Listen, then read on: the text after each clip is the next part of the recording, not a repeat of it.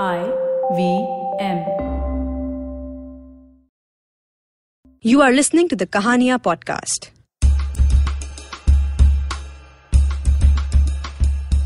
Kahania is a series of open mic storytelling events organized by Tape a Tale. The stories you're about to hear were recorded live. They are told by the people who've lived them. This week, we feature two of these very special and unique tales. Our first story is by Krishna Iyer and it's called I Was Har Gali. I walked onto the crease like just another day. After two years, I was finally going to play. I was filled with childlike excitement. You know, cricket was life for me. People used to watch cricket, I used to breathe cricket. I was that Har Gali Ka Tendulkar. Yeah, that was me. So it was so much that uh, my house living room walls had to be renovated because they were all looking clumsy with rubber ball patches. So that was me. Anyway, coming back to the day. So I was playing cricket after two years, so it was a big deal for me. And initially we decided, I mean, we lost the toss and we were going to field. So as always, I was standing near the boundary at the mid off because I had a very good judgment for long distance catches and I had a very uh, strong arm to throw the ball. So the first time the ball came towards me, I ran towards the ball and I sat to field. Somehow the ball went this side. I thought it's coming straight. It went this side. I just somehow dived. I caught it. I threw. I just shrugged it off saying, TK, I'm playing after two years. Maybe I just did not uh, judge the ball very well. I didn't read it very well.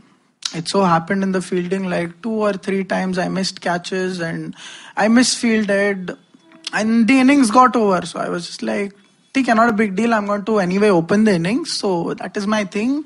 I'm going to bat first. So let's do it. So I was all set, opening, batting, and one first uh, one to go. As soon as the first ball came, I couldn't understand what happened. It just passed by. I couldn't really fathom what happened. So I just spoke to my friend. I told him, go for another ball. He bowled the second time. I just didn't get any judgment of the speed. The speed just didn't adjust to my eyes. That moment, I just thought probably it's over, but a sportsman never gives up, so he can't give up. So I asked him to spin the ball because if you cannot get a fast delivery, normally what you try is to spin the ball. He spun the ball after the first bounce. I had no idea of where the ball went. And that was a big thing in that moment. So lastly, I just told him, just go for a slower ball in a very exasperated tone. I told him, go for a slower ball. Maybe I'll try playing that. I somehow managed playing that, but in that moment, I knew it was over. Cricket for me was over. The eyes that at one point of time spotted a cricket ball in a pitch dark ground today could not read a spin delivery. The eyes, which were the best for long distance catches, today are afraid when something is thrown towards me. So that sort of ate me. You know, I still remember when dad bought me my first bat. It was a Kashmir willow with, you know, that perfect stroke. For all the cricket lovers, they would know the stroke bit of it. But that day, that bat in my hand had lost its life practically. It was over for me time and again people kept telling me that you keep practicing it will come to you. How could i explain to them how good i am at it? Or probably how good i was at it. Can you unlearn to walk? Can you unlearn to cycle? That that was that moment. Till that day this accident or the disability caused by the accident never affected me. But that day reality hit me and this one hit hard this one hit really hard because you know i was just used to listening from people that you're a miracle child of all the children in the accident you were the luckiest and the soonest to recover and i was suffocating inside is that luck I still remember I fell on the ground and I kept crying so badly because somehow I wanted to stop everything.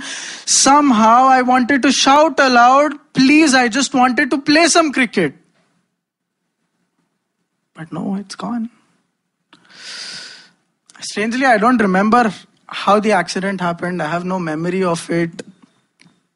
I just know in my 10th grade I had an accident, and after 40 days of ventilation, I woke up in the hospital. And two years I had a very good life. I didn't have any problem. I used to drive, I used to talk to people, I used to read, I used to recite, everything was good. But probably that day life taught me learn to value every small thing that you have because regrets don't pay for the loss. Thank you. That was Krishna Iyer. Stay tuned because we have one more great story for you after this break.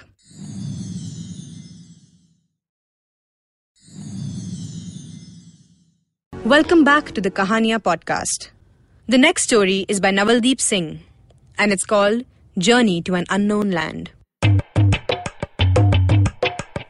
तो कहते हैं कि ऊँट पर बैठे बौने इंसान को भी कुत्ता काट खाता है। पर मेरी कहानी में ना ऊँट है, ना बौना इंसान, कुत्ते बहुत सारे हैं, पर उनका कहानी से कोई लेना देना नहीं है। है तो बस किस्मत। तो भैया, ऐसा हुआ कि मैं एक बोरिंग कॉलेज के बोरिंग से कोर्स में पढ़ रहा था, जहाँ पर एक अचानक से इंटरेस्टिंग सा प्रोफेसर आ गया, जिसने आकर मुझे बताया कि बैग पैकिंग नाम की भी चीज़ होती है। बैग पैकिंग नाम की चीज़ें होती है कि आपने अपने बैग में कपड़े भरे असबाग भरा और लेकर आप निकल लिए कहीं पे जहाँ आप पहले नहीं गए हैं। तो हमने कहा, हम भी जाएँगे, हम जाएँगे। कहाँ जाएँगे, नहीं पता, लेकिन जाएँगे। तो हम निकल गए कच्छ की तरफ़। कच्छ की तरफ़ इसलिए है क्योंकि मेरे दो दोस्त थे जो कच्छी थे। अब पंजाबी में कच्छी बोलते हैं अंडरवेयर को। कोई बात नहीं, मैंने तो मेरी माँ को बताया था, मेरे दो दोस्त अच्छी है तो मेरी माँ को समझ में नहीं आती कि वो क्या है दोस्ती कर रहा है तो कैसे? नहीं, पर ये भी ठीक है अपन पहुँच गए कच्छ पहुँच गए कच्छ अपन ने यहाँ से ट्रेन पकड़ी, भुज उतरे भुज उतरे तो वहाँ जाके अपने को पता चला कि भाई, रहने रहने का कोई साधन नहीं है, कुछ सिस्टम ढूंढना पड़ेगा। सिस्टम ढूँढने के लिए अपन ने बहुत ही आलीशान सा गुरुद्वारा चुना। गुरुद्वारा था भुज से 160 किलोमीटर दूर लखपत में। अब लखपत एक जमाने में इंडिया का बहुत बड़ा बंदरगाह हुआ करता था, जिसकी आज की हालत ऐसी है कि 20 किलोमीटर के एरिया में मात्र 800 लोग रहते हैं। तो आप समझ जाएँ कि उस जगह जाना था और 160 किलोमीटर दूर भुज से। तो मैं भुज उतरा, मैंने जाके भाई साहब, एक को पूछा, भाई साहब, ये, अपनी जो भुज से लखपत जाती है बस ये कितने बजे जाती है? तो भाई साहब, सवा छह बजे। बोला, सवा छह बजे, अभी बजे हैं, सवा सात, शाम के सवा छह बजे बस जाएगी। बोला, ओके भाई साहब, मैं घूम करके आता हूँ। नहीं भाई साहब, सुबह के सवा छह बजे जाती है। बस गई? बोलते हाँ बस तो गई। ये तो बड़ा लोचा हो गया अपन कैसे जाएँगे? तो एक और आदमी को पूछा भाई, जाने का कोई साधन? तो बोला, एक काम करो, यहाँ से आप माता मठ जाके घूमो। माता मठ से नारायण सरोवर कोटेश्वर जाना। वहाँ से साठ किलोमीटर बचा, लखपत लखपत पहुँच जाओगे। बोला, यार, ये अच्छा है, सबके दर्शन करते हुए अपन लखपत चलते हैं। अपन गए माता जी के दर्शन किए माता जी को हेलो बोला, वहाँ से अपन आगे पहुँचे, नारायण सरोवर, कोटेश्वर गए, वहाँ पे बढ़िया सब कुछ देखा। वहाँ से अपन कहा चलो चलते हैं लखपत। अब एक गाँव था जहाँ से लखपत के लिए बस जाती है, जो वहाँ पे करीब करीब शाम के सवा चार बजे आती है। अपन पहुँच गए उस जगह और वहाँ पे जाकर बोले, यहाँ से अपने को बस मिलेगी। अपन पहुँचे थे सही चार बजे। लेकिन बस वाले का मूड बड़ा अच्छा था, उस दिन वहाँ से तीन पैंतालीस को बस लेके निकल पड़ा इंडिया में कोई चीज़ का भी टाइम नहीं होती, लेकिन ये बंदा जो बस चला रहा था, उसको पता था कि मैं वहाँ आने वाला हूँ, उसने कहा, मैं तो पंगा लूँगा। उसने पंगा लिया और बस वहाँ पे तीन पैंतालीस को निकल गई थी। वहाँ जाकर मैंने एक आदमी को पूछा, भाई साहब, अब क्या करना है? बोला, भाई साहब, लिफ्ट मांगो, पहुँच जाओ। अब मैं गले में डाला हुआ हूँ बढ़िया सा कैमरा जिसपे लगा हुआ है सत्तर तीन सौ का लेंस तो साला देख के उन लोगों को लग रहा है कि इसमें से गोली वोली निकलेगी मिसाइल मिसाइल चलाएगा क्योंकि उन लोगों ने इतना बड़े कैमरे के साथ इंसान को भी देखा नहीं है। ऊपर से मैंने पगड़ी वगड़ी पहनी नहीं है, मैं उन लोगों को ऐसे मुस्लिम टेररिस्ट लग रहा हूँ। क्योंकि मैं पहन के जा रहा हूँ पैंट में जो भी टोपी जैसा लगता है। भाई, वहाँ के लोग, हर आदमी मेरे को ऐसे देख रहे हैं कि भाई, ये आदमी कुछ कांड करेगा। इसके साथ कुछ ना कुछ तो गड़बड़ है। चलो, मैंने एक भाई साहब को पूछा अच्छी खासी दाढ़ी थी बोला, भाई साहब, यहाँ से लखपत कैसे जाना है? बोला, एक शर्त पे बताएँगे। बोला, बताओ, बीड़ी पिलाओ। तो साहब मैं तो पीता नहीं तो मैं पिलाऊँगा भी नहीं। एक काम करो, पैसे दे दो, हम खुद पी लेंगे ये बात भी सही है, मैंने दस का नोट पकड़ाया, मैंने कहा, मेरे को रास्ता बताओ। उन्होंने हाथ दिखाया ट्रक रुक गया बोला, चढ़ जाओ। तो पक्का चढ़ जाओ कहा चढ़ जाओ। बोला लगभग छोड़ जाओ तो नहीं बोला, फिर? तो एक जगह छोड़ेगा, वहाँ से ट्रक चेंज करवा देगा, उस वो ट्रक लगभग छोड़ेगा। बोले, चलो, ठीक है, चढ़ जाते हैं। चढ़ गए, उस ट्रक ने मुझे वहाँ छोड़ दिया, जहाँ से मुझे दूसरा ट्रक लखपत छोड़ता। है अब इस जगह पे जो मुझे ट्रक मिला, उसमें ऑलरेडी पाँच लोग बैठे हुए थे। जिन्हें देख के मेरे को लगा कि भाई, या तो ये पाँच लोग मेरे को आज लूट के खाएँगे या मेरे को लखपत पहुंचाएँगे। मैं चढ़ गया ट्रक में। ट्रक चला चला चला। उतने में मुझे उन लोगों की कच्ची में बात करते हुए समझ में इतना आया वो लोग आपस में बात कर रहे थे कि अब सरदार जी का क्या होगा? क्या होगा मतलब? उनको छोड़ोगे ना लखपत मतलब ऐसा गड़बड़ को डाला तो नहीं सरदार जी प्रॉब्लम ये है कि ब्रेक लग नहीं रहा है और गियर बॉक्स में गड़बड़ है। हमारा तो क्या है ना, आगे जो दूसरा गेट है, हम वहाँ पे उतर जाएँगे और वहाँ से हम वापस चले जाएँगे अपने अंदर। लेकिन आपका क्या होगा? बोला, यार, मुझे भी वही उतार देना, वहाँ से देखूँगा कोई दूसरा ट्रक नहीं उतार तो देंगे, लेकिन टेंशन ये है कि अपने को ना जो ट्रक है, वो एक किलोमीटर पहले बंद करना पड़ेगा ताकि वो इनर्शिया से वहाँ तक पहुँच जाए। मतलब और कोई दूसरा रास्ता? नहीं नहीं, दूसरा कोई रास्ता नहीं। और तो फिर पूछ रहे हो? चलो। दूसरा रास्ता है तो टेंशन किस बात की है तो उन्होंने वही किया इनर्शिया से उन्होंने ट्रक बंद किया अब इनर्शिया के भरोसे हम लोग चल रहे हैं, लेकिन सामने से आ गया दूसरा ट्रक। अब वो दूसरा ट्रक और सड़क ऐसी है कि जब तक एक ट्रक थोड़ा सा नीचे ना उतरे, दूसरा ट्रक पास नहीं हो सकता। अब उस ट्रक वाले को हम चिल्ला चिल्ला के बोल रहे भाई तू उतार तू उतार। वो अपने ईगो में, नहीं भाई, तू उतार। अरे भाई, हमारा नहीं उतर सकता, तू उतार। नहीं भाई, उतारेगा तो तू ही। उसको समझा रहे हैं लेकिन वो नहीं समझ रहा। तो हमारा ड्राइवर बोलता है, भाई एक काम करते हैं, उतार लेते हैं थोड़ा सा बोला थोड़ा सा उतार लो। उसने जो थोड़ा सा उतारा, वो इतना ज़्यादा उतरा कि जाके हम भिड़े एक पेड़ में, उसके बाद उतर गए, मैं ज़िंदा खड़ा हुआ। ट्रक से उतरे, ट्रक से उतर के वहाँ से दूसरा ट्रक लिया। अब कैरेक्टर आपको एक ज़िंदगी मतलब कितने मिल सकते हैं कि दिन में मुझे उस दिन समझ में आया? वो ट्रक वाला मुझे थोड़ी देर आगे ले गया, उसने ट्रक रोक दिया।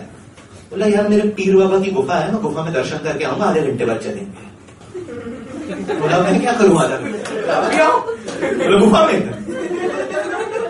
हाँ गुफा गुफा का टेंशन मैं नहीं पाल रहा मैं यहीं रुका आधे घंटे में मैं सड़क पे वेट करता हूँ दोनों तरफ़ है गुप्त अंधेरा गुरुद्वारा है तेईस किलोमीटर दूर और मुझे आ रही है छकड़े की आवाज़ छकड़े क्या बोलते हैं बड़े से ऑटो को छकड़े की आवाज़ सुनते सुनते मैंने छकड़े को फॉलो किया मैंने कहा आएगा मैं रोड पे खड़ा हूँ, आएगा आएगा। आवाज़ ही आई मेरे को छकड़ा नहीं आ रहा थोड़ी देर बाद मेरे को ऐसे स्टील चमकती हुई देखी बोला, आ गया। तो छकड़ा तो मतलब स्टील क्यों चमक रही है। पता चला वो छकड़ा गुरुद्वारे के लिए 300 किलो दूध लेके जा रहा था, क्योंकि अगले दिन गुरुद्वारे में बहुत बड़ा फ़ंक्शन था। और जिस जगह से मैंने ट्रक पकड़ा था, पंद्रह मिनट बाद तो छकड़ा नहीं आया होगा।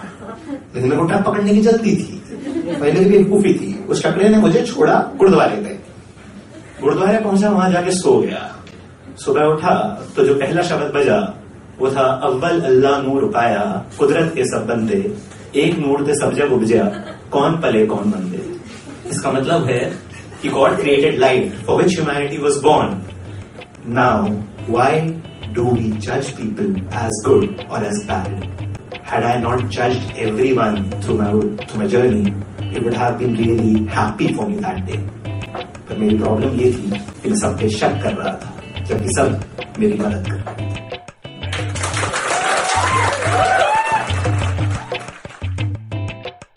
That was the Kahania podcast.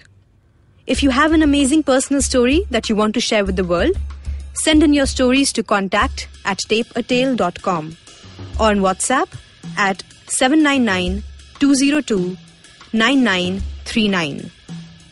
If you want to dive into some more awesome stories, check us out on tapeatale.com as well as on Facebook, Twitter, Instagram, and YouTube at Tape a Tale.